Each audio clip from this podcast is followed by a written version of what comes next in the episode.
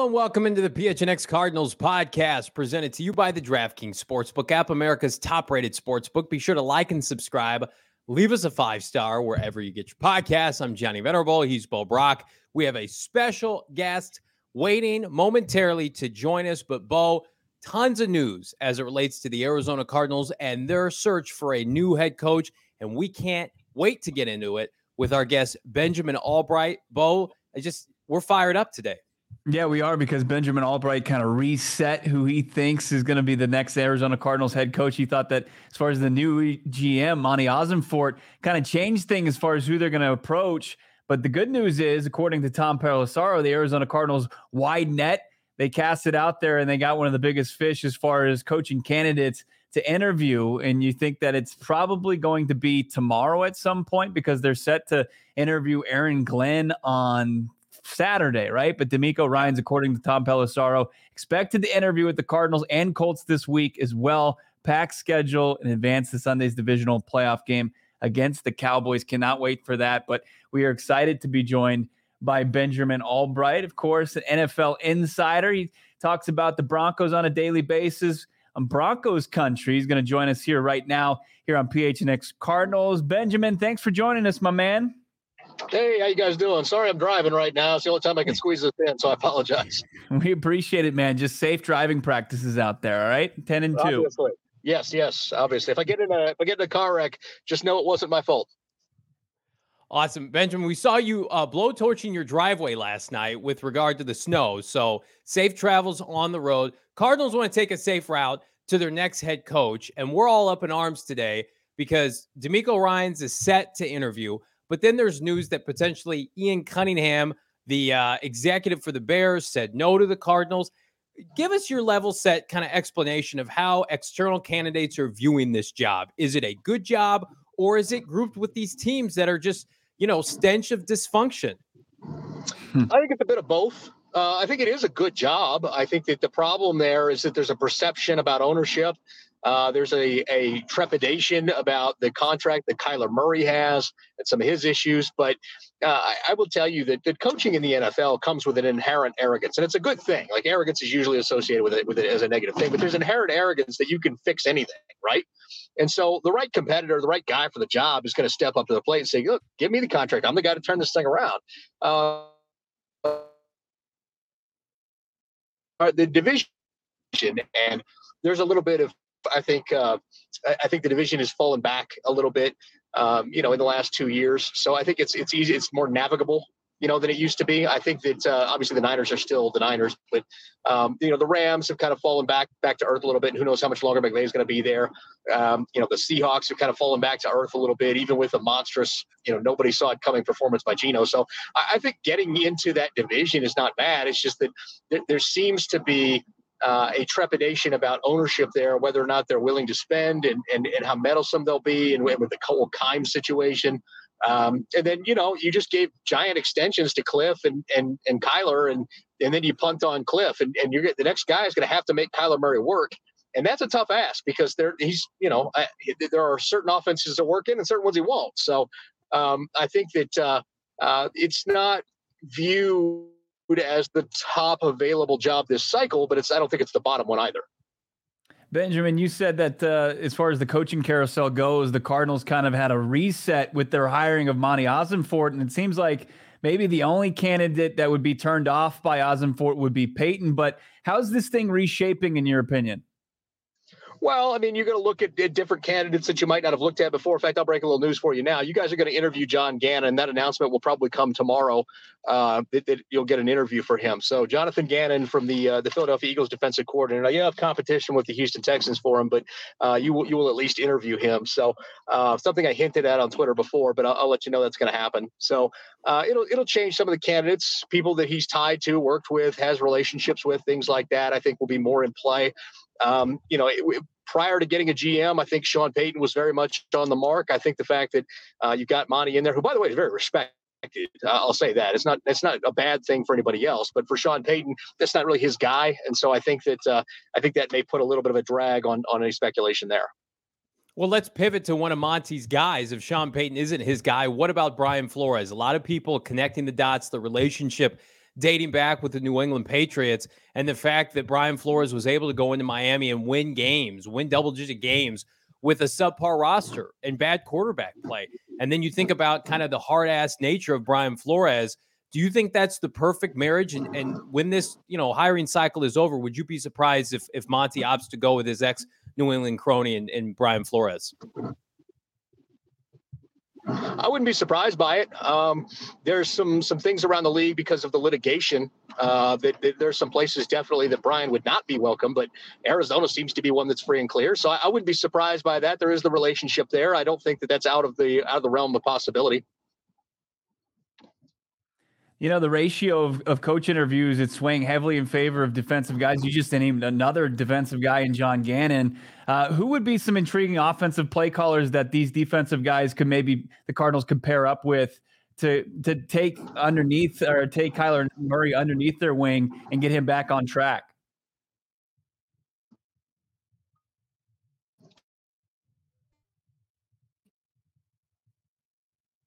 Looks like we might have lost uh, Benjamin Albright. We'll try to get him back here shortly. But breaking some news here on the yeah. podcast, Johnny John Gannon, another defensive coordinator uh, from the Philadelphia Eagles. He's been heavily tied to the Houston Texans job. He was a guy that was reported before even Black Monday that that was going to be the guy in Houston, but another defensive guy nonetheless. I mean, this is going to be. It, it really seems like it's trending towards the Arizona Cardinals. Uh, maybe going with the defensive minded guy with the at the head coaching position. So, you know, I mean, maybe you can you and I can have this discussion as we work on getting Benjamin Albright, uh, back here is, you know, who who could be some offensive guys that you could pair with these defensive head coaches. Let's get Benjamin back here uh, on the pod. Benjamin, I was asking, you know, John Gannon enters the equation, another defensive minded guy, DeMeco Ryans, Brian Flores, Vance Joseph, all these guys, defensive guys. Who would be some offensive play callers that the Cardinals could bring in to help with Kyler Murray getting back on track in 2023 when he returns from his ACL surgery? I think the one name that jumps out at me is Mike Kafka. Um, I think that what he's done in various different places, I think it, it screams, hey, we got to get this mind in here because he's going to cater something that'll work uh, for for Kyler Murray. Uh, he works to the strengths of his quarterback, and that's what you're looking for out of an offensive mind. I don't know that Kafka is necessarily ready for a head coaching job, but certainly as an offensive coordinator, you'll want to bring him in, pick his brain. So I wouldn't be surprised if they uh, if they interview him. You could look at Dorsey, I guess. Um, I don't know if that's necessarily the direction I would go, but uh, that that's another name that I, I think could be. Um, I would not hire Eric Bieniemy down there, but I, am sure that's a name that, that will probably get run at some point. Um, minds around the league. I mean, Shane Steichen is the name du jour. Um, you know, Steichen, of course, is the uh, the offensive coordinator of the Eagles. Although I feel like he's Carolina's guy if if Sean Payton doesn't go to Carolina. So you know, we'll kind of see how that goes. Would be, I think, the dream candidate. You know, Shane Steichen and the ability that he did to create an offense around Jalen Hurts and elevate him from a guy on his way out to a guy who's you know considered uh, possibly in the MVP conversation. So um, I, I think those are the names to probably look at. So DeMeco Ryans Benjamin has an interview with the Cardinals. It's been confirmed later this week. You know, you look at the situation with Byron Leftwich last year turning down the job, and I connect the dots, and DeMeco's going to have his pick of a couple different options, but none of them are ideal, right? There's not that perfect scenario. Do the Arizona Cardinals have a shot to get, I think, the number one coordinator on the market, or would be would he be inclined to go back to San Francisco and wait it out another season? I think uh, I think DeMeco's main play is over there in Houston, but I wouldn't be surprised at all. Um, he has the connections there. I mean, there, there's there's obviously a connection to Monti Ossenfort. I uh, I like DeMeco Ryans. He's very smart, very calculated guy. Uh, there were people that were saying that he was going to be a head coach his first year in the league as a player. So there's you know there's there's been a long history of, of, of this coming for DeMeco Ryans. Would not be surprised if that name worked at all. My only question is who is his OC in that uh, in that scenario? Because DeMeco Ryans is actually interviewing for the Denver Broncos job tonight. Uh, I don't think he's going to get it because they're looking for someone with experience. But uh, he is interviewing tonight, and my question is, who is his offensive coordinator? Yeah, that's the biggest question that people are asking around here with all these defensive names, and you gave us a couple great great ones there, uh, Benjamin. Let's talk about that Broncos job because you're so tuned into that. Does it seem like it's it's it's Peyton and then Dan Quinn and then everybody else? Is is that just the scenario that's working out there in Denver? Uh, I wouldn't necessarily term it that way, although that's. Uh,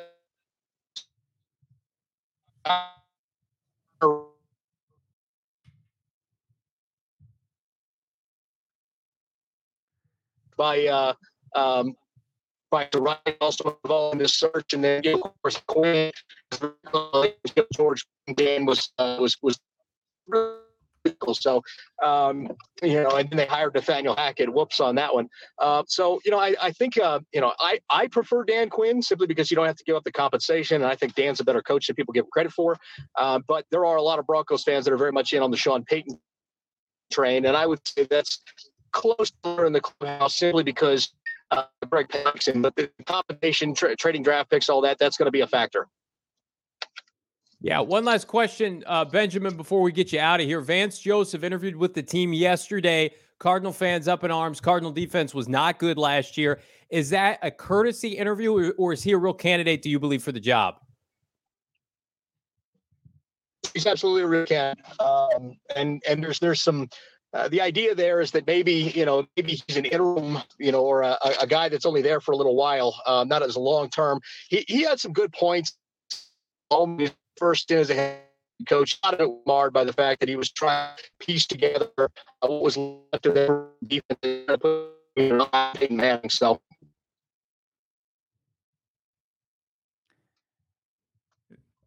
The tough connection. Benjamin Albright really appreciated his time, his insight there. Broke some news for us that uh, yeah. it, it's not it's it's not out there in the public uh, on social media just yet. That uh, John Gannon, uh, the de- defensive coordinator for the Philadelphia Eagles, will get an interview with the Arizona Cardinals. So really, really interesting there. But another defensive guy on the list there, Johnny. I mean, main takeaways for Benjamin Albright uh, as he joined us here on the show. Well, I thought, you know, it's interesting. You think, you know, we're all very much in the mindset that Brian Flores is the front runner for this job. And while he certainly is going to get an interview, I, I think that this is going to be a scenario in which Cardinal fans could be waiting a little while. Uh, he talked about it on his own podcast with Broncos Country tonight. One of those scenarios is this team, these teams are going to vet because they have the chance to, because there's only five openings, these coaches several times. So I think, yeah, no, Maricopa's, they got it together, man. Check out your boy, uh, you know, what is it, 1080p or whatever it is, uh, 4K. Oh. uh, let me, I don't know. I, crystal I, clear, produ- yeah. Producer Emma's rolling over in her grave behind the Mac because how wrong I am. Um, I, I think that there are only five openings, obviously, and I think that there's one true toxic opening, in my opinion, in Indianapolis. Ten openings last year compared to five now. You can. I, I know Cardinal fans hate to hear this. You can afford to be selective. You can wait. You can interview everybody and vet the process goodness, Bruce Arians was one of the last people they talked to back in 2013. Now, that's in part, Bo, because they had been told no by a couple different candidates. And so I want to touch quickly on this because I think Cardinal fans, there's some insecurity out there, and I get it. Ian Cunningham opts to stay with the Chicago Bears. And that could be for a lot of different reasons. He mm-hmm. interviewed, maybe he didn't vibe my, well with Michael Bidwill. Michael Bidwill presumably offered him the job but yeah. relocating your family, maybe he's hoping to get a job in the Midwest. We don't know the circumstances, but at least it's good to hear Benjamin Albright speak on Monti Ossenfort and the fact that he is well respected in this industry industry, and it's not just a flash in the pan panic hire. And I think that mm. that's a concern for a lot of fans. Is was this just like the second coming of just oh oh shit, what do we do? And I look back last year, what happened in Jacksonville last year? The Jaguars desperately wanted Byron Leftwich. He told mm-hmm. them no. They hired Doug Pederson. How did that work out for both those guys, right? Right.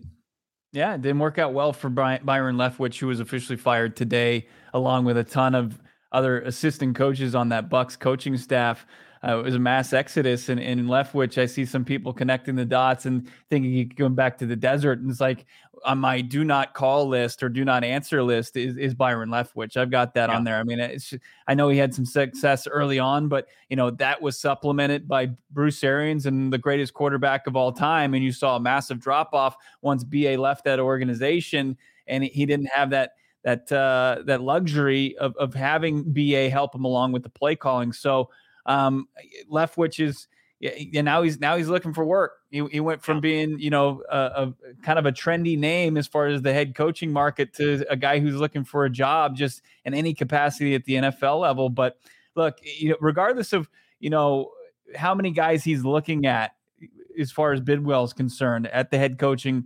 position, and that he was kind of given the thanks but no thanks from Ian Cunningham for the GM job.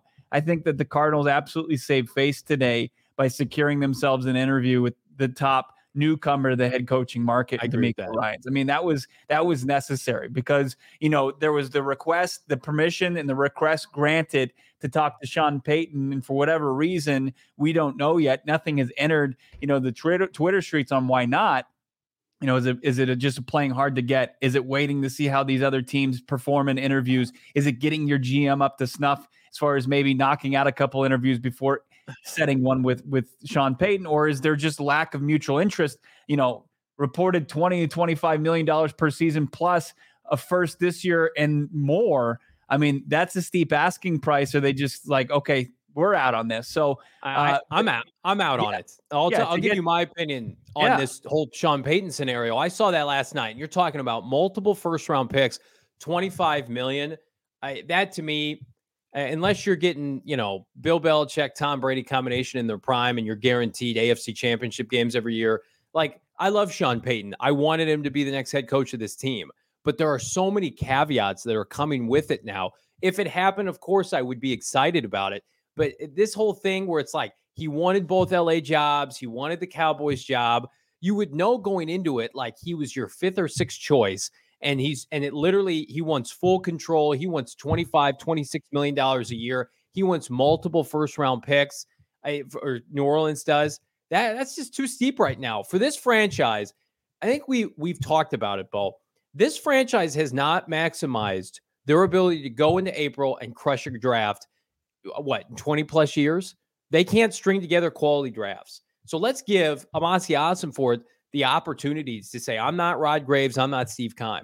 I'm going to put real value on the draft because we know with Kyler Murray who's making a premium 40, 45, 50 million dollars a year, we have to hit on draft picks.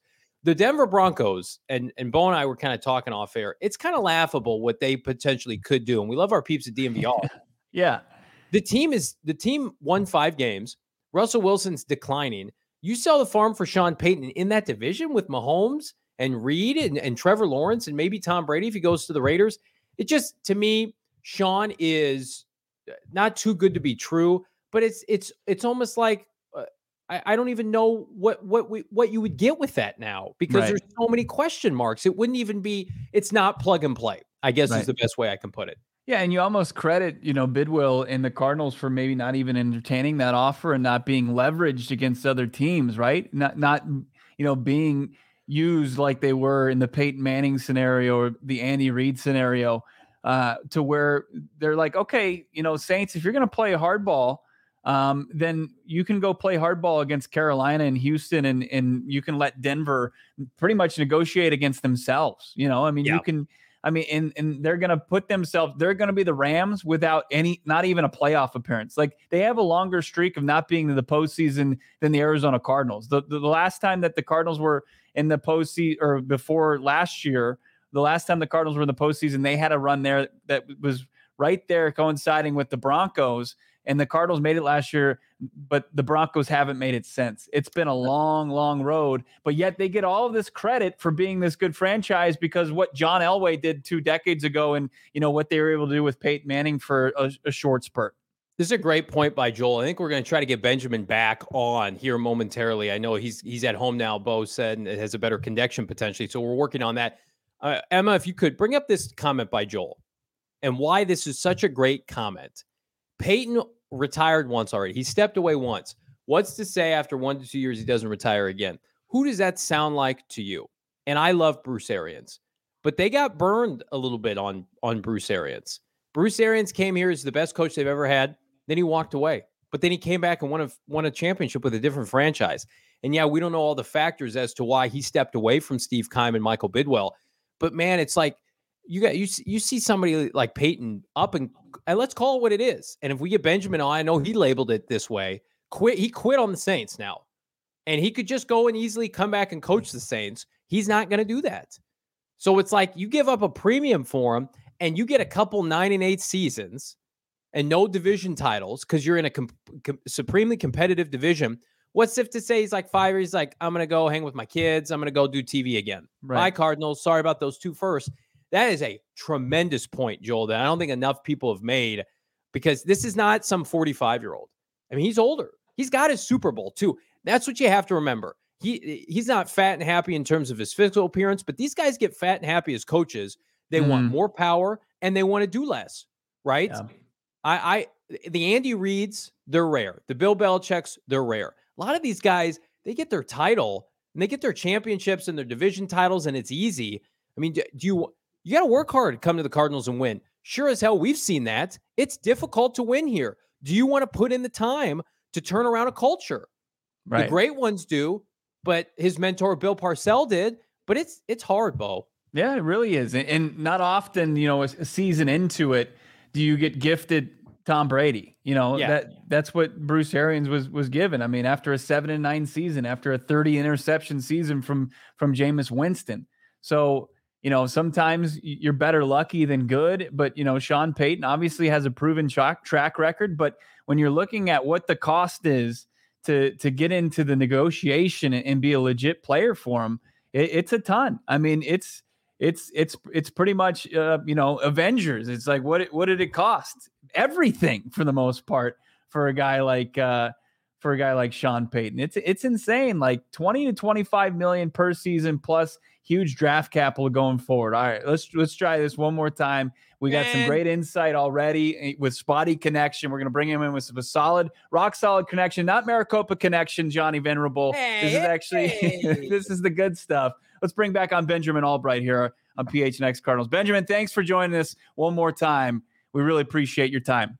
No worries. Thanks for suffering through my crap connection there. I, uh, I apologize while I was driving. So, Benjamin, let's let's let's get down to brass tacks with Sean Payton because Bo and I were playing devil's advocate here for the past five minutes. I've listened to your podcast. The Sean Payton saga, it feels a little bit like fool's gold, does it not? With the amount of money, with the amount of picks, the lack of winning without Drew Brees, and now this dog and pony show that's going on right now, where he wanted the LA jobs, he wanted the Cowboy job. Like, where does the Payton saga stand for you as somebody who covers the Broncos and the league right now?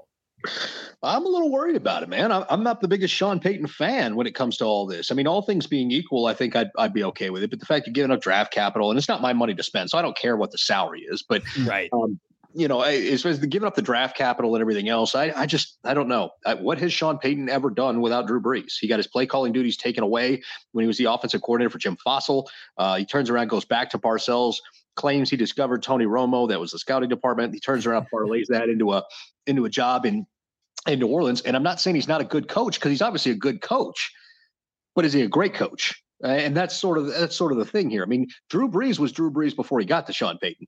Uh, if you go back and you look at that season he had, and I believe it was 2004 with the Chargers, uh, on a per throw basis, it was superior statistically to almost every season he ever had with Sean Payton. He just threw the ball 250 times less, uh, so the raw totals don't look as high as they did, um, you know, in in the prime years with with Sean Payton. If if Sean Payton were the be all end all, then why in the season he was suspended uh, and and went to uh, for Bounty Gate? Uh, did, did the Saints score 460 something points, and he comes back the next year, and that total drops to 414, and that wasn't an aberration. The year after that was 401. The year after that was 408. So you know, it's it's it's something that I'm like, well, wait a minute. If Sean Payton was the reason for the success, why were they scoring fewer points with him?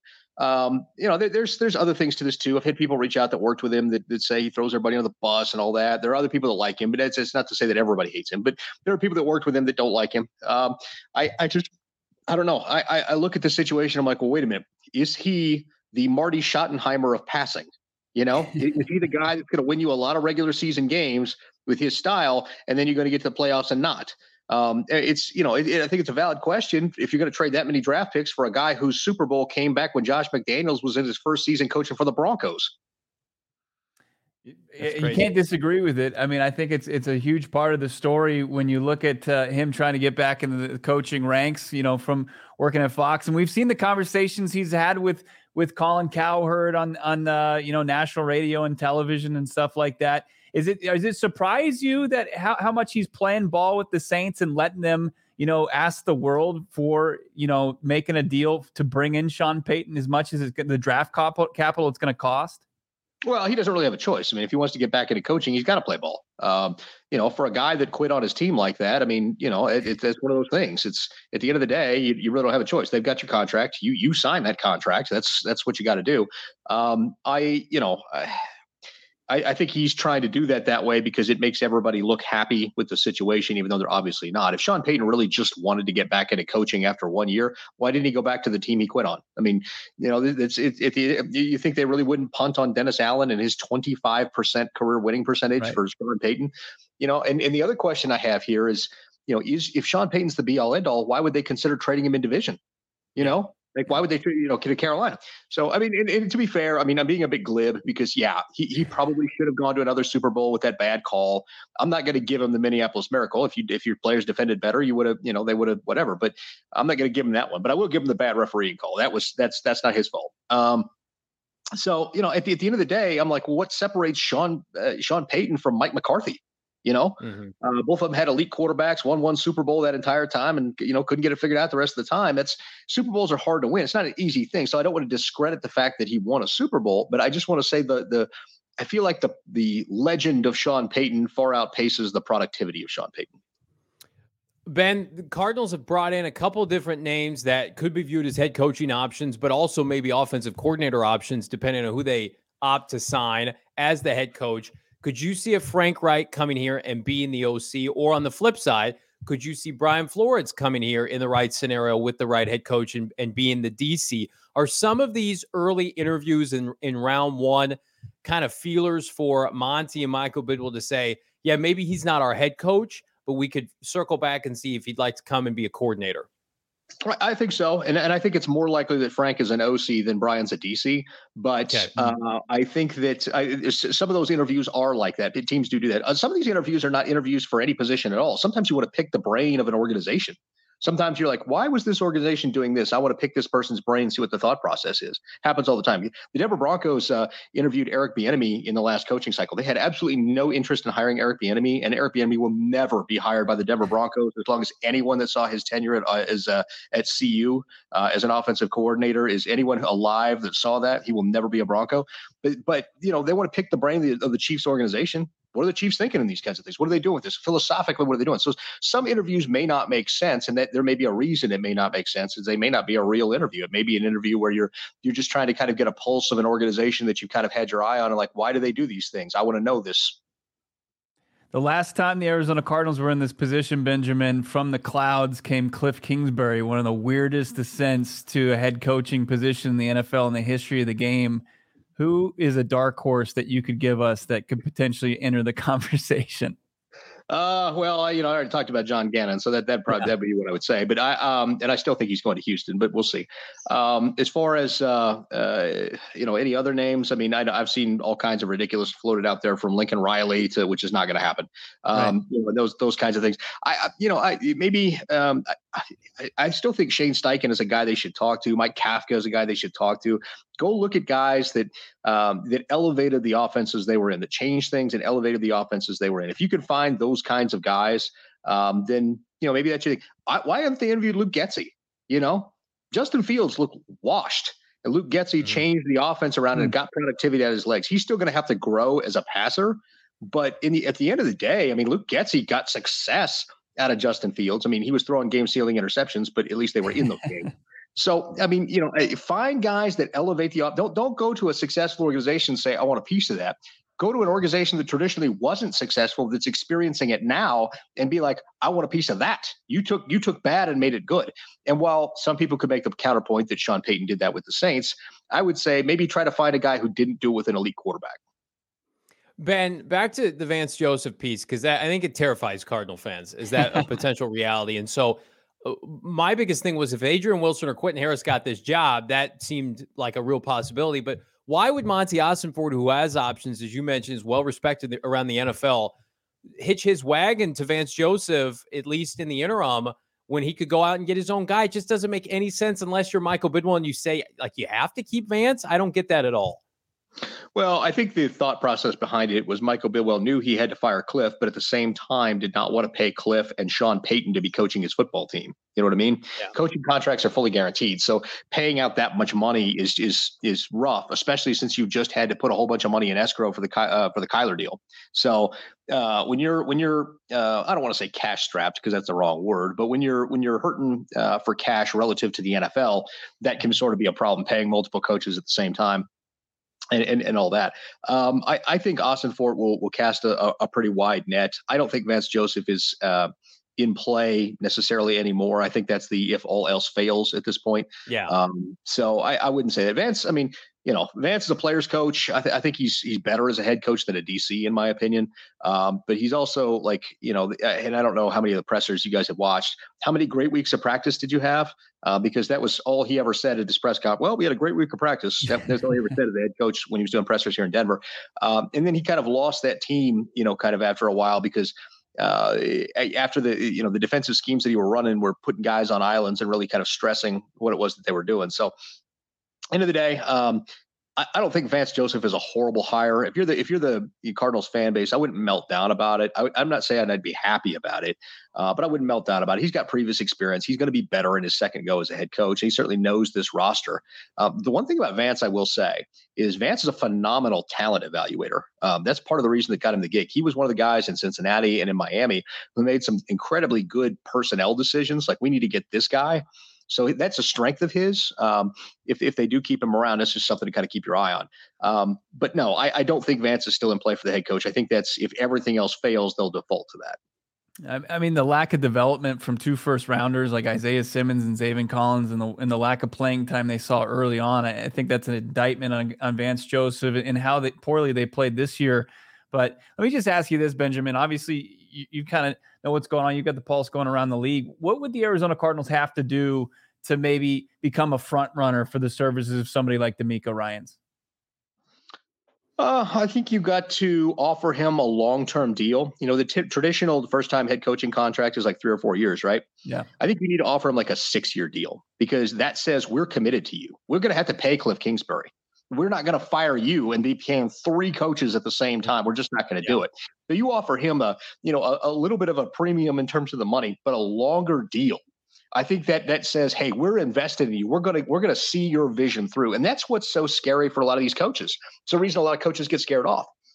They don't want to blow their shot and get Nathaniel Hacketed, you know, mm-hmm. where all of a sudden expect cha- expectation changes because you've got this this all world quarterback that you just traded for. Now you've got this coach who is expected was expected to grow on the job. Now he's got to win now. Uh, and then he gets fired in his first season. So now he's blown his opportunity to ever be a head coach. Who's going to hire Nathaniel Hackett again after that? And who knows what he could have been after three years? Um, you know, nobody's good at anything the first time they do it. It takes time to, you know, it takes time to grow. Now, I felt like Hackett needed to be fired. He was in over his head. But at the same time, like coaches look at that stuff and they say, well, that organization is quick to pull the trigger. I don't know if I want to hitch my wagon to that because that might take me two or three years to get this team where I need to get it. Ben, you're you're a big supporter Dan Quinn. The defensive head coach is kind of out of vogue right now, and the Cardinals are focusing, as are the Broncos, outside of Sean Payton, on defensive head coaches. Why is it maybe a good fit for the Cardinals to get a DC slash I don't know, like an executive type of head coach to clean up their mess, as opposed to you know another offensive guy like Cliff Kingsbury? Well, typically what happens in the league is you go, you kind of, the pendulum swings the other way. After you do one thing, then you kind of swing it the other way because, you know, you feel like that um, if, if you're, if you had an offensive coach and, and he did really well, usually the defense was the reason you're losing, right? So you swing the other way, you get somebody to fix the defense and hope the offense stays good enough. That's, that's kind of how things work in the league. Um, I, as far as focusing on defense, I don't know that, I mean, here's the thing there's there's no correlation at all none between how good a coordinator is and how much they be, how good they are as a head coach. There's no correlation. Um, there is correlation between people having been in executive roles and carrying that success over. Um, typically coaches fail in their first try. They, they do a lot of them look at bill belichick pete carroll look at all you know a lot of coaches do. You get another try you kind of now that you know what you know and there's not any unknowns to it you, you tend to be better at preparing for that. Um, so I, you know, I, I don't know that a defensive guy or an offensive guy or whatever really needs to to be the focus. I think you just need to figure out the guy who's got the best plan, who's got the plan to fix this, and who has yeah. the best succession plan, who has the best backup plan. Like let's let's just put it this way. Let's look at it from the Broncos' perspective for a minute, right? If you're a coach and you're you're being interviewed, and the first thing they're going to say is, "What's your plan to fix Russell Wilson?" Right? The way you wow that that group is you don't say, "Well, here's my plan to fix Russell Wilson." You say, "Here's here's what I'm going to do for Russ. Here's what I'm going to do if it doesn't work." Yeah. You know, and so and so that's the thing. Having a plan if your plan fails is the biggest thing. That's what Nathaniel Hackett didn't have. And so, yeah. what you need to do to be a successful coach is when things go wrong, what are you going to do? When you hit a four game losing skid, because it's going to happen at some point. What's your plan? What's your message to the locker room at that point? Hey, this hasn't been working. We took a we took a step back. We figured it out, guys. We got a plan. Trust me, believe in me. I got you. Let's go out there and do this. Who's good? Who's the guy that does it? And so I think I think understanding that and understanding the components of, of leadership overall is the big thing. It's I always hate it because you know last year during the cycle I wanted Dan Quinn for Denver as well, and everybody was telling me everybody in the world, well, you need a hot young OC, hot young OC. Well, they got one, and we saw how that turned out. And I'm like, no, you just need the best guy for the job, yeah. and you know having that plan, and not just that plan, a succession plan too, because if you're successful, people are going to snipe your coordinators, right? Yeah. So what's your plan to replace them? Kyle Shanahan is a master at that. You know, look at the, you're talking about DeMeco Ryans. He's the replacement for Robert Saleh, right? So, you know, uh, a, a, an example of a guy who didn't have a good succession plan is somebody we talked about earlier, Frank Reich. His staff got picked apart, and then he had, you know, guys that weren't up to the task as replacements, and that's part of what got him canned in Indianapolis. So, you, you need to when you're interviewing for a head coach, those are the questions you need to ask, not schematic. You know, are you going to run dagger or mills or you know slant? What, what's your primary play on third and one? You know, nobody cares about that. Tell me, tell me what your plan is to to be the architect of this thing, and show me that you've got the smarts to hire the right coordinators to execute it, and you're my guy. And so generous with your time, Benjamin Albright. Real quick, I don't think we ever covered this. It might have been in between hits here. Do you think that the Cardinals ever actually interview Sean Payton? Do you think he will ever get to that moment, or do you think that ship has sailed? I think a lot of that hinges on Carolina. If he gets Carolina on the hook and Carolina and Denver's bidding each other up, then I think no. Um, I, I, think uh, I think if Carolina isn't really interested, he needs another party because everybody and their mother knows he's not going to the Texans. So, um, you know, you, you, I think that that's the point where he tries to get Arizona involved, whether that's leverage, whether that's serious interest, who knows? Because I mean, two months ago he was saying he wasn't interested in Denver. So, yeah. Benjamin Albright, I'm going to put uh, put you on the spot as we get you out of here. You got a little extra scratch on DraftKings who you putting your money on as the next head coach of the Arizona Cardinals? Doesn't have to be an uh, official you, prediction, but somebody that you like. You got the you got the odds in front of you at, at curiosity. I don't have them in front I, of me. Brian Flores is the favorite at plus three hundred. Payton's at yeah. plus three fifty. Flores. I'm taking at plus three hundred. Yeah, I'm taking Flores at plus three hundred. Absolutely. Excellent. That's Benjamin Albright, NFL insider, the host of Broncos Country tonight. So generous with your time, Benjamin. We hope to have you back, my friend. Thanks, Absolutely, man. guys. Yep. Take care. Fantastic stuff, man. I mean, there. I mean, we covered it all. We did. We did. Uh, you know, spurts about ten minutes here, ten minutes there with Benjamin Albright. Did about half hour with the NFL Insider and broke some news while we were at it as well. All for you. All for you. That's right. And the Arizona Cardinals. We still. Do you feel more comfortable about you know who's going to be the next head coach yet, Johnny? I. You know, I. I've been feeling good about Brian Flores for a few days, but I. you know what? I like DeMeco being in the mix. Keeps things. Yeah keeps things spicy, Bo. You can get spicy on DraftKings, by the way. The divisional round right around the corner. All new and existing customers can take a shot at an even bigger payout. You do the step up same game parlay boost. It's fantastic. You can dabble on NFL future odds. As we just mentioned, Brian Flores is now the prohibitive favorite, plus 300 to be the next head coach of the Arizona Cardinals. All you got to do, download the DraftKings Sportsbook app Use that promo code PHNX, friends, and new customers can place a $5 bet on any divisional round and you get $200 in free bets instantly. You only have to win your game. Just take a five spot if you're a new customer, type in those four digits, PHNX, $200 in free bets. Bam, only at DraftKings Sportsbook with promo code PHNX. Minimum age and eligibility restrictions apply. See those show notes for details, Bo the waters are murky as far as who the next Arizona Cardinals head coach is going to be, but here's what's not murky what your favorite Four Peaks beer is. And you can have more than one. You can't have more than one head coach, right? You don't want that. But as far as Kilt Lifter, wow, you got the hazy IPA, you've got the new stuff like the recreational juice. How about Dank? It's a, uh, I believe it has a little hints of cannabis in it. You've got the Staycation Ooh. Super Juicy IPA the the list is endless. They're always doing stuff with their bourbon barrels out there. Have you ever had like a bourbon barrel Raj IPA?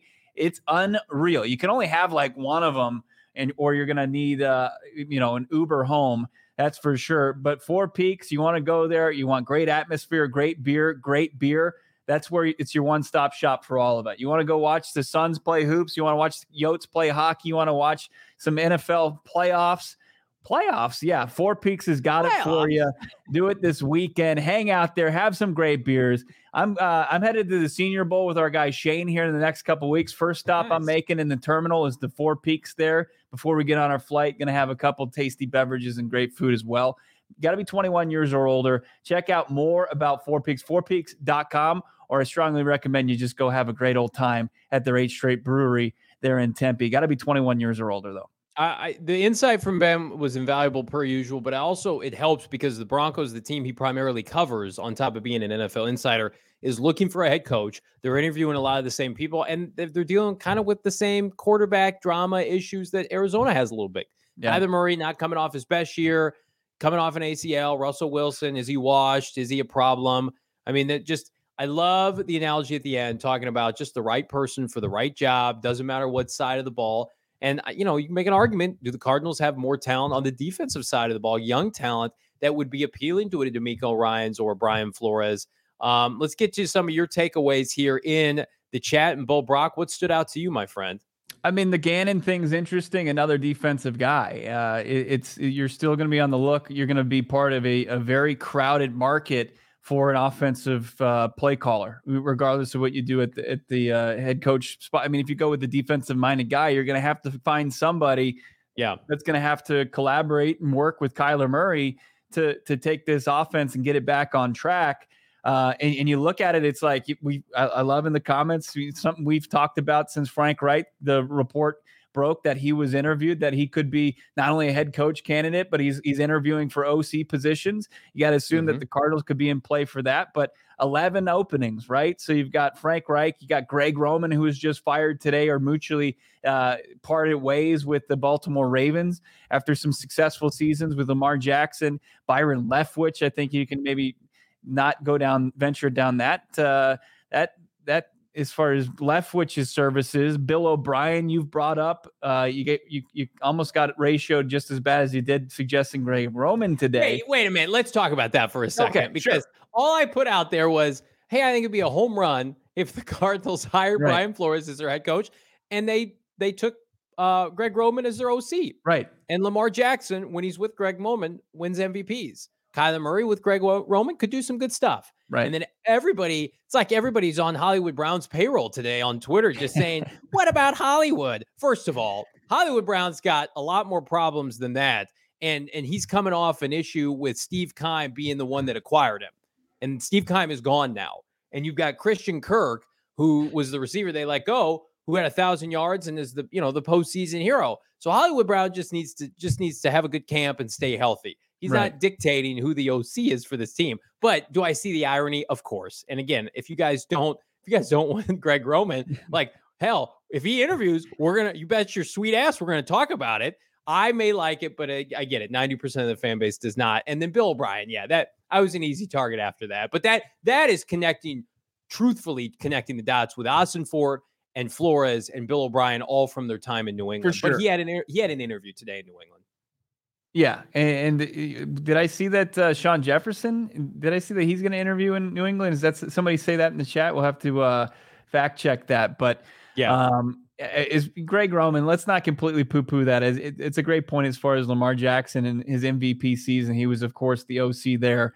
Uh, as far as the wide receivers that he had to coordinate, and they would definitely have a different game plan. You would think that yeah. there would be less less running. Now Kyler obviously has the ability to run, but he's not uh, Lamar Jackson, and he's not as limited as Lamar Jackson is in throwing the football. So I think Greg Roman would be more apt to put more pass plays in his offense. Also, he has better receivers than he's really ever had in Baltimore as well. So look, let's not completely just like I said, it's going to be a crowded market. For, we got a long way to go before we, we do. we do, but man. to completely say no to that, then then bring up some some solid alternatives you know, because right now there's there's a ton of guys looking for work. There's a ton of openings. You know, Todd Monken is somebody that brought up from Georgia.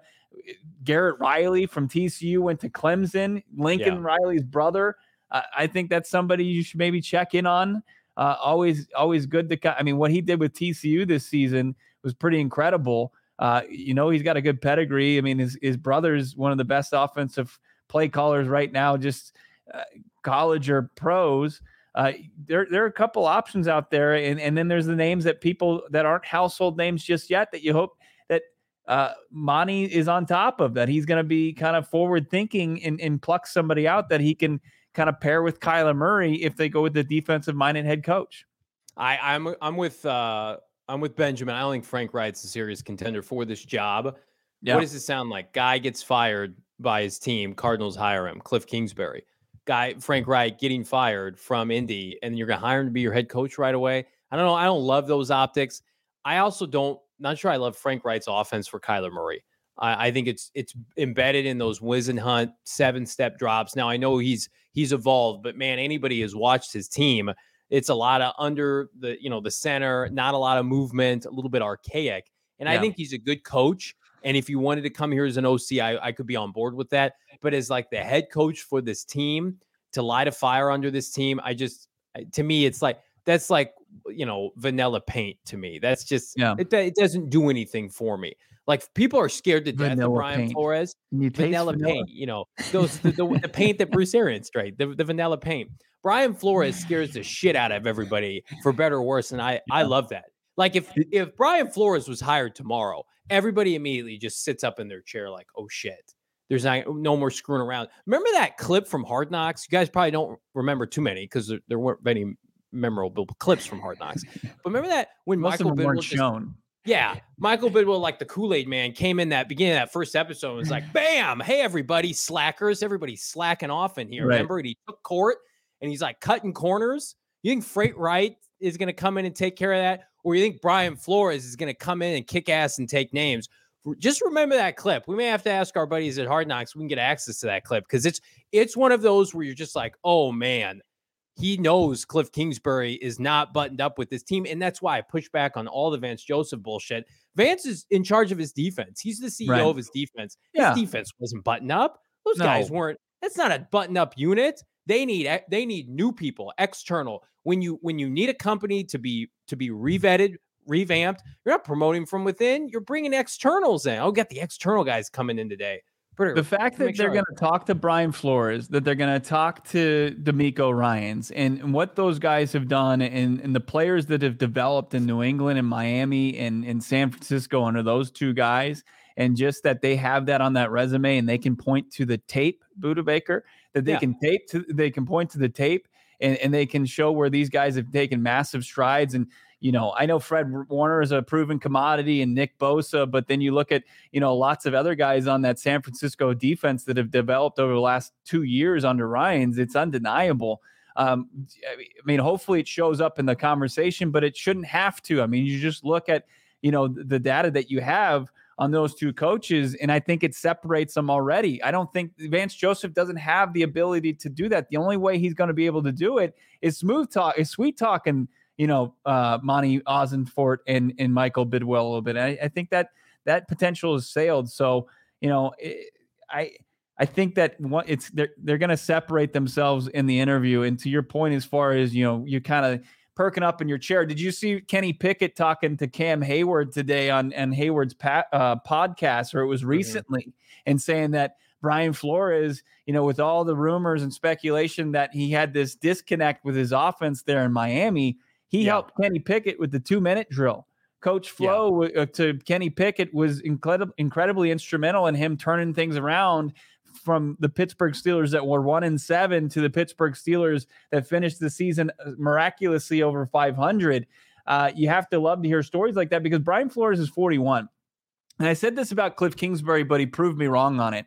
You know, the jury's sometimes still out. You know, Cliff Kingsbury in his early 40s, Flores in his early 40s uh, had a run at head coaching, had some success there, two above 500 seasons at the end, but still fired from Miami. Is he's not a complete he's not a finished product.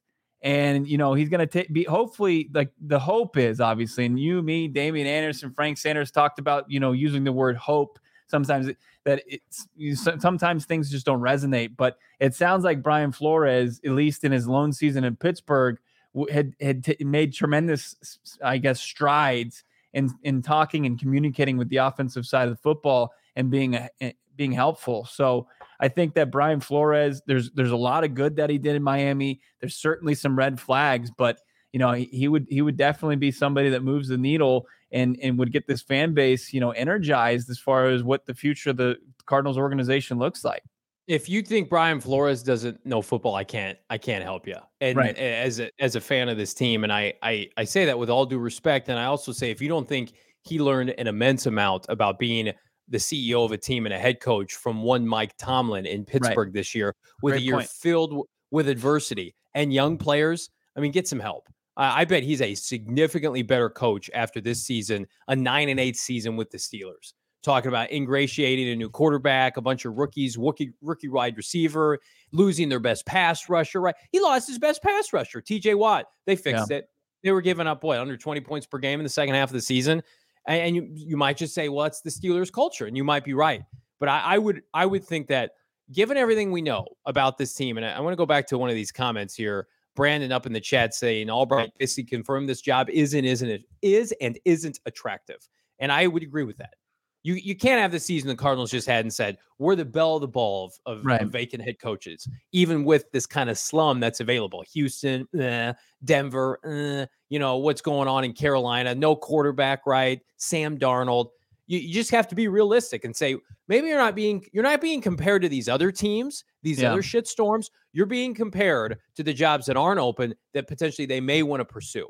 And if you can get a coach that had a 10 win season, a nine win season, and didn't have a franchise quarterback and won despite of his of his front office, and now is available and has interest, and he's and he's buddies with your new GM, and they have this, they're on the same page. I don't know as a Cardinal fan what more you you would want. You can get specific and say, I want flash in the pan, I want this, I want that, I want an offensive coach, and I get that.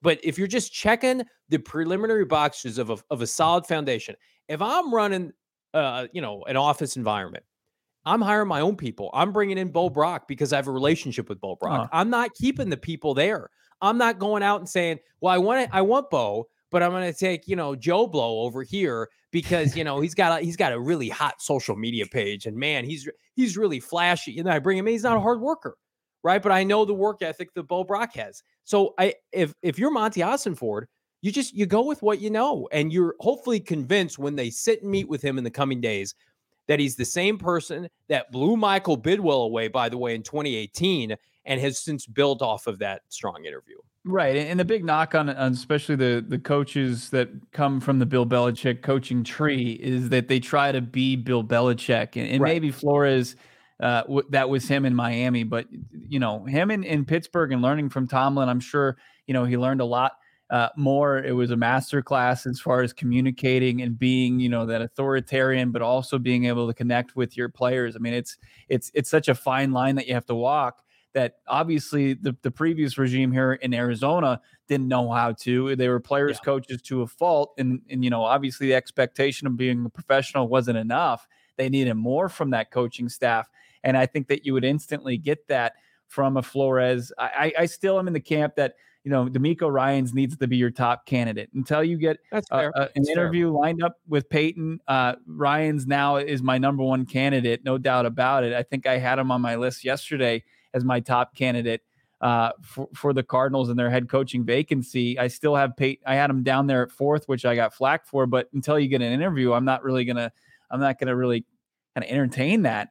Um, but here's why. I mean, Ryan's in, in what he's been able to accomplish. I mean, I mentioned it yesterday, kind of joked about it that a player said he would literally die for for DeMeco Ryan's.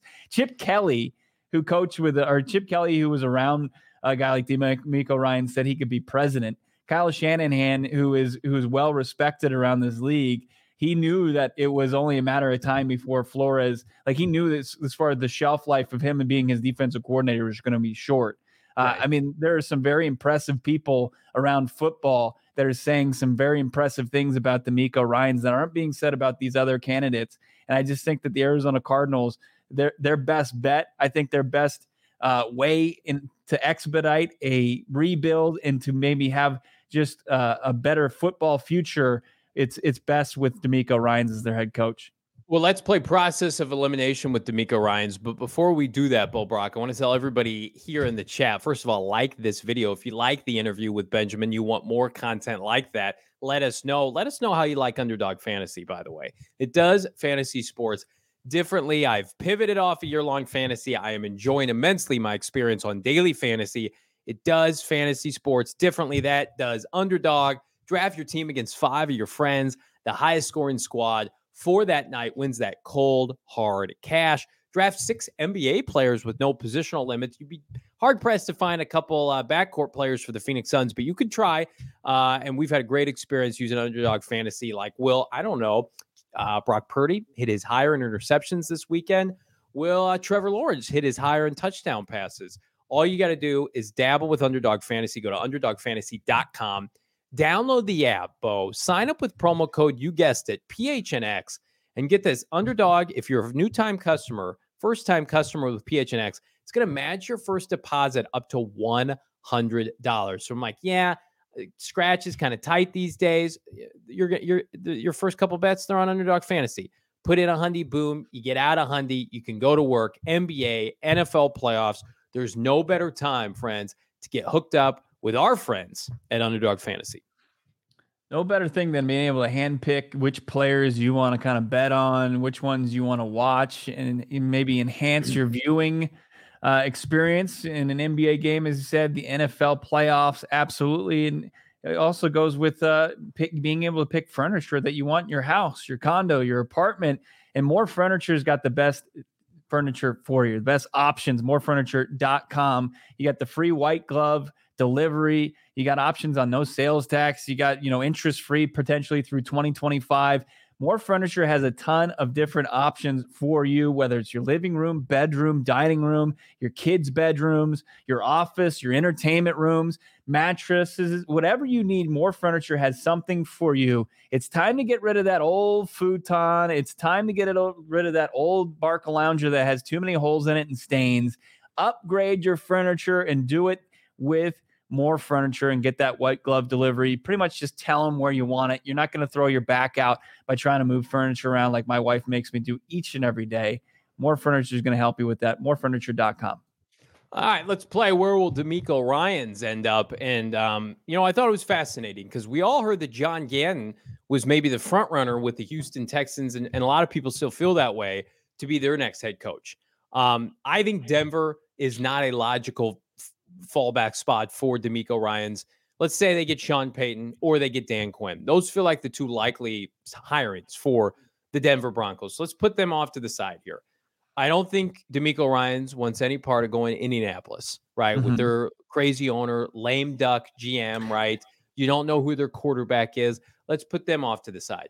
So then it's the Cardinals, the Houston Texans, and the Carolina Panthers. Well, and Bo, we've talked about this. Sounds like Carolina wants to go offense. Because if mm-hmm. you're going to go defense, eh, why wouldn't you just go with Steve Wilks? I know it's not apples to oranges, but it really does feel like they're they're staunchly committed with going with an offensive coach. So then, if you put them aside, uh, because they're going to be in the Payton saga as well, if the Cardinals are eliminated, then it's DeMeco Ryans is either a Houston Texan or maybe an Arizona Cardinal. So I I think this the fact that he's able to get an interview with the team and vice versa, Cardinals are able to get an interview with him I would say that this this needs to be up there with Brian Flores as, as a likelihood, more so than Vance, more so right now than Sean Payton, because Michael Bidwill knows, like if he's impressed with Brian Flores, just wait till he's in a room with with DeMeco Ryans. This right. he's gonna he's gonna skyrocket up their wish list.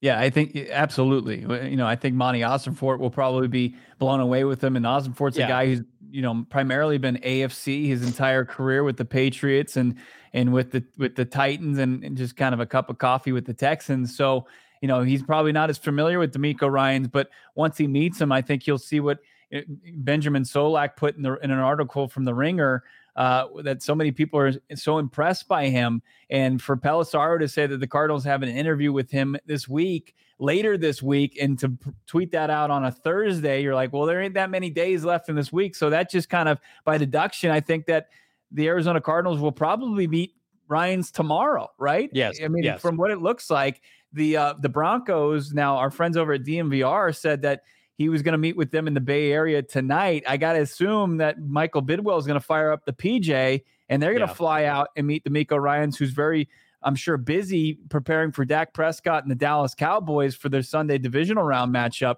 But the Arizona Cardinals hopefully meet with them tomorrow and then hopefully are blown away and want to set up a second meeting next week. Um, and, you know, look, he'd be an electric hire for the Arizona Cardinals. He'd be a slam dunk for the, hire for the Valley. For, them. for the Valley. It, right. would, it would send shockwaves around the valley where people would immediately pivot off of Sean Payton. And I and as far as like the hyperbole surrounding him, it goes crazy for DeMeco Ryans. And that's what you want to energize a fan base. You want to get the same bump that, you know, ASU got from a Kenny Dillingham, but on steroids mm-hmm. at the professional level, at the NFL yeah. level. I know don't don't do that to our, our Sun Devils guys. I mean, they're, they're excited about it. They're activating the Valley for I God's PTS, I have PTSD from when the Cardinals fire Cliff Kingsbury. Saul's on the show. Bo's at the facility. Our guy Anthony Totry's in the chat, who covers the Sun Devils, does a great job saying that Cardinals need to go find their own Kenny Dillingham. Right. The disgust on Saul Bookman's face when he right. put that in the chat Look, it's like now you need somebody to energize so. this fan base. And and look, I like Flores. I think Flores would be a fine hire, you know, but still, eh, think there's red flags there. DeMeco Ryans is fresh. DeMeco Ryans is perfect right now. If he's going to have any issues, it's going to be as an Arizona Cardinals head coach, and that's fine with me. I want to roll with that guy. He's my ride or die head coaching candidate for the Arizona Cardinals. Now it's like Bidwill, Bidwill, don't screw this up. Also, he fits another criteria for Michael Bidwill. Last time I checked, not a whole lot of follicles on his head, bald. You know, our guy Bidwill likes a nice bald guy. Look at his last two GMs. Look at DeMeco Ryans head. Also, Brian Flores is bald, but was it Rod bald Graves bald too? What's that? I think Rod Graves didn't have any hair either. Go Google uh, Rod Graves. I think he was bald too, or he was almost out of hair. Yeah. Ken Whisenhunt was bald once upon a time. Bruce Arians was fucking bald. What is happening? That's that great point. The bald factor. Oh my God, yeah, Rod! We did confirm Rod Graves was bald. Uh, oh, so the last six degrees of bald with Michael Bidwill. Interesting dynamic here. Let's let's talk. Let's talk about the elephant of the room with DeMeco. The Cardinals want to feel wanted, and the Cardinal fan base wants wants candidates who want them right? It's easy to turn on people. Like we've kind of soured on the Sean Payton thing because he put out he had interest, and then now we don't know if they're going to talk with him, and all of his demands are super gross, and he could end up in Denver, which you know we're not happy about. But like Brian Flores would take this job and be excited about this job. We feel like that. Monti Ossenfort probably feels that way, and that's why part of it is like I don't want to have to convince somebody to take this job. There are 32 jobs. As much as a shit show as this season was, the Cardinals, I still think, can be a destination destination franchise. You you you get to live in Paradise Valley, right? You get to play in a division with the with the Niners and the Seahawks and the Rams. It's a glamorous division. You, I mean, it's a gorgeous place to live. You get to mm-hmm. be paid a premium. And Michael Bidwill kept his last GM for 10 years. We got this Joe Blow from the Bears tweeting out today. That's a terrible job. And uh, Steve Keim kept his job for 10 years. He had a 500 record. He got an extreme DUI. He didn't get fired. Right. That's a terrible job. I'm sorry. Is it terrible? 10 years of job security and making millions and millions of dollars? And this next coach is going to have a long leash. It's the start of a rebuild. You don't have to be married to Kyler Murray. I just, that, to me, it's like, you want to go work for Jim Irsay? You want to go work in Houston? That disaster of his franchise right now Carolina, that owner could buy you out tomorrow. Michael can't do that. What about just, Nashville? What about Tennessee? I mean, the job that he was reportedly interested in that that Ran Carthon ended up getting, as far as Cunningham, if if he wanted that's that a great job, thing, maybe. They, Jon Robinson had success and was fired. I mean, it that's that's not a good look for any franchise. That's why I thought it would have been a tough look for the Cardinals to move off Cliff Kingsbury after last year. I mean, it's just tough when you are successful for to be appealing to candidates and say, "Hey, what do I have to do here for you to deem me successful beyond, you know, is it a zero sum game where it's like win a Super Bowl or that's it?" So, I think that, you know, it, it's it's a bit ridiculous.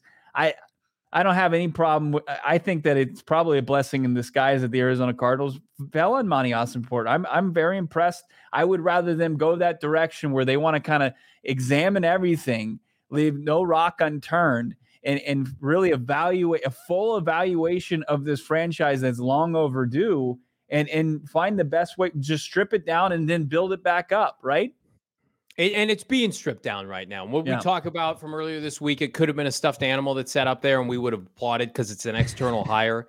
And to some degree, I, I I appreciate that with the head coach too. But I like, I mean, just let's just be realistic here.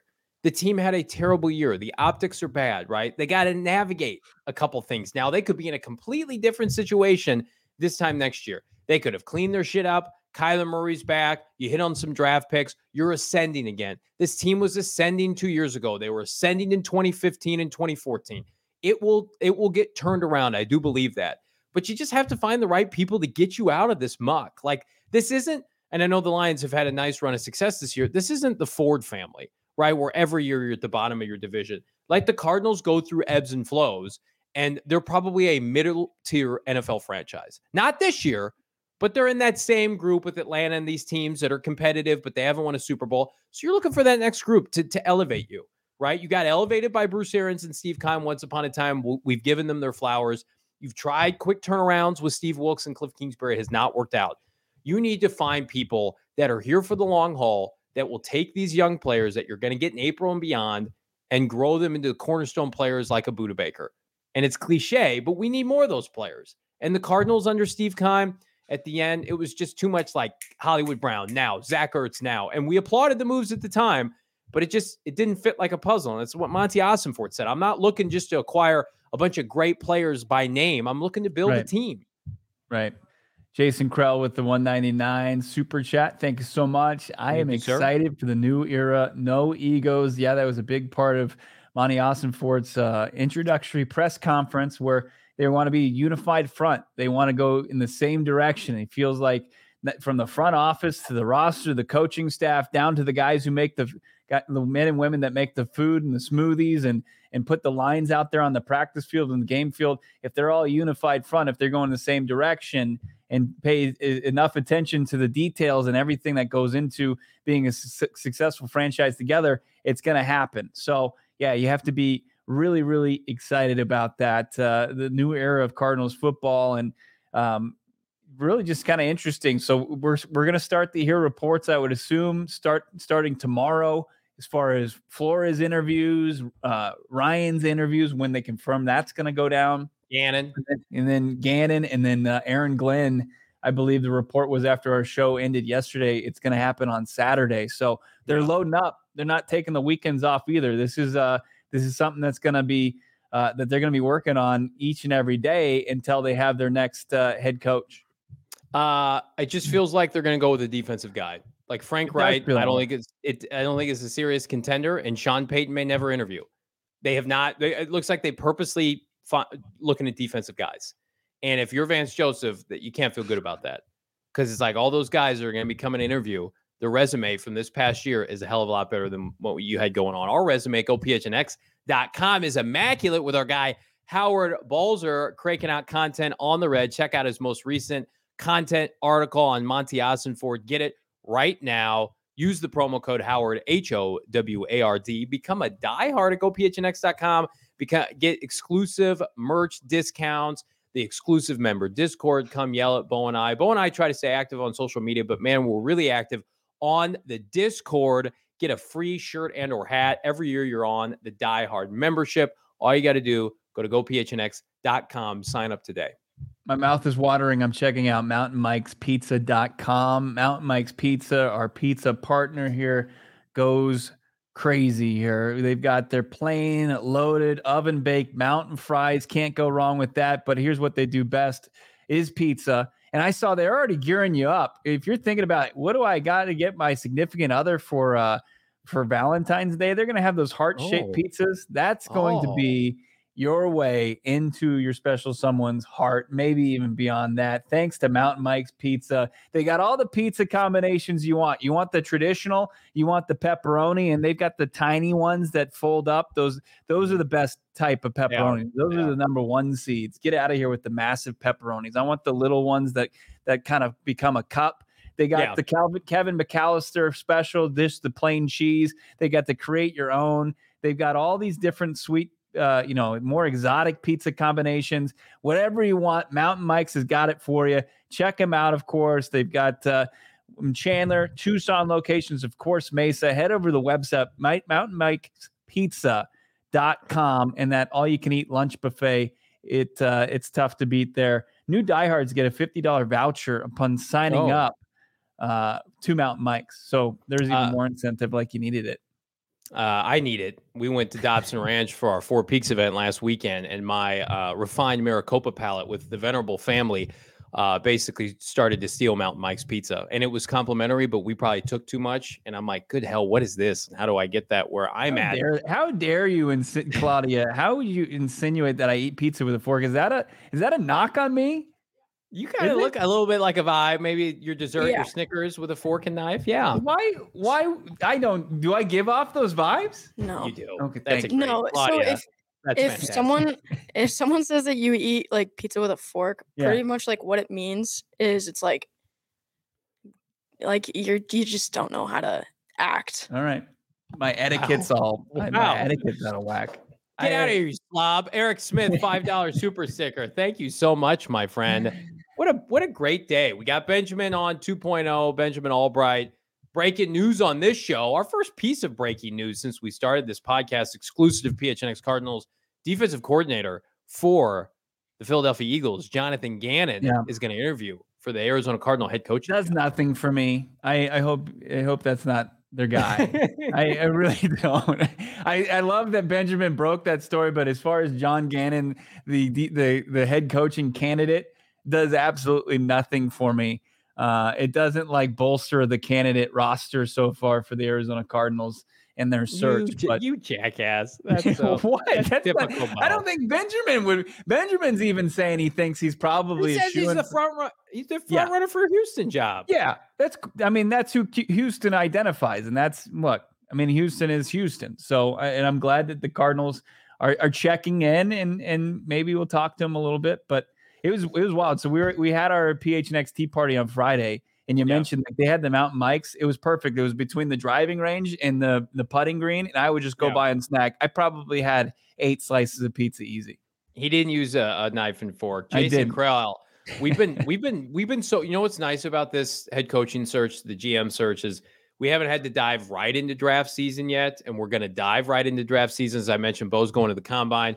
We'll all be, or uh, well, Bo's going to the Senior Bowl. We're all going to be at the combine. It's going to be an absolute shitstorm in the best possible way. Benjamin will be there. Hopefully, we get to chat with him in person. But Jason, $1.99 super chat. Thank you, Jason.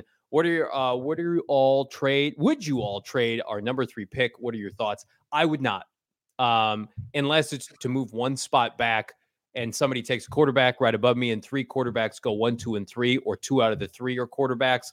I need to be assured that you get you exit the first round with Jalen Carter or Will Anderson. And the Mm. more I go through this process, I want Will Anderson. Yeah. And I, I'm I'm a little fearful if you drop down. So I'm I'm 99% don't trade the pick. I, I think if if Chicago sticks and picks at number one, even though the betting odds say they're overwhelming favorites to trade out of number one overall, if if they stick and pick and they take Will Anderson and the Arizona Cardinals are sitting there and Houston takes a quarterback and they've got Jalen Carter or they've got a quarterback hungry team that they can trade down with, I, I don't have a problem with that. I, I like Jalen Carter, but I'm not gonna completely just I, I think that if they could get it, maybe a package of picks to slide down between like Indy or Carolina, if they want and stay in the top 10 and get picks, I'm for that. Uh, Jordan Schultz, another friend of the program, Jordan tweeting out, I'm told Schultz, yes. What did I say? Jordan Schultz saying on Twitter, I'm told Colts owner Jim Irsay believes that Jeff Saturday has the capabilities to be a head coach. That's why Saturday's in position and why Indy might deliberate and take their time with this decision. Saturday would pick his own staff, which is hmm. relayed in his interview. Cool. Things could be worse. Things Yeah. could be worse, Cardinal fans. He can interviewed today, which. I thought was surprising. I mean, it's like, really? He's Hire him. Hire him tomorrow. Michael Bidwill's looking pretty good right about now. Next to old Jimmy Irsay and his guitars. you Hiring got Colin Cowherd Saturday. making fun of Houston that they they look dysfunctional over Zoom. and then you've got Jim Irsay doing running this clown show in Come Indy. on, we can do this. We got this. We just got to wait out And- all and- these disaster and then like. Denver's got you know Russell Wilson and, and they're they're it seems like they're just in the Dan Quinn Sean Payton conversation. It just leaves like all it, you you got to battle out Carolina for a guy like DeMeco Ryans. I mean it's because there aren't any other openings. Those are all the openings. Colts clown show. Houston circus came to town. It's like when you go to it's like when you go to a party and it's like, what's the guy to girl ratio here? Oh, I'm looking like a like an eight and a half Right. next to these schlubs. Right? Unlike Right. last year, there if there's 10 openings and they're the Cardinals, it's like, mm, I might need to sit this one out. right. Good job, Michael Bidwill. You're an eight and a half now in this shit storm. Love Still- it. still gotta gotta show up in those interviews. You gotta you gotta impress, right? I mean, worst case, DeMeco says ain't it ain't right fit, and uh going back to coach the number one defense and and, and kind of just see what comes up next off season. Well, Joel, that's sweet of you to say. Uh, Jason Krell, we'll get out of here on this $1.99 super chat. No more wasted picks time. I'm excited. Thank you so much for the super chat. Uh, you should be pumped Yeah. that Steve Keim does not have his hands on the first round pick of the Arizona Cardinals. We love all of you. It's been a blast today. We're back manana to put a bow on this week. Uh, thank you to Benjamin Albright, NFL insider, now officially friend of the program. Breaking news on this show. For Bo Brock, I'm Johnny Venerable. Be sure to like and subscribe. Leave us a five star wherever you get your podcast. Subscribe to PHNX Sports on YouTube. And uh, everybody enjoy their Thursday evening. We're back tomorrow.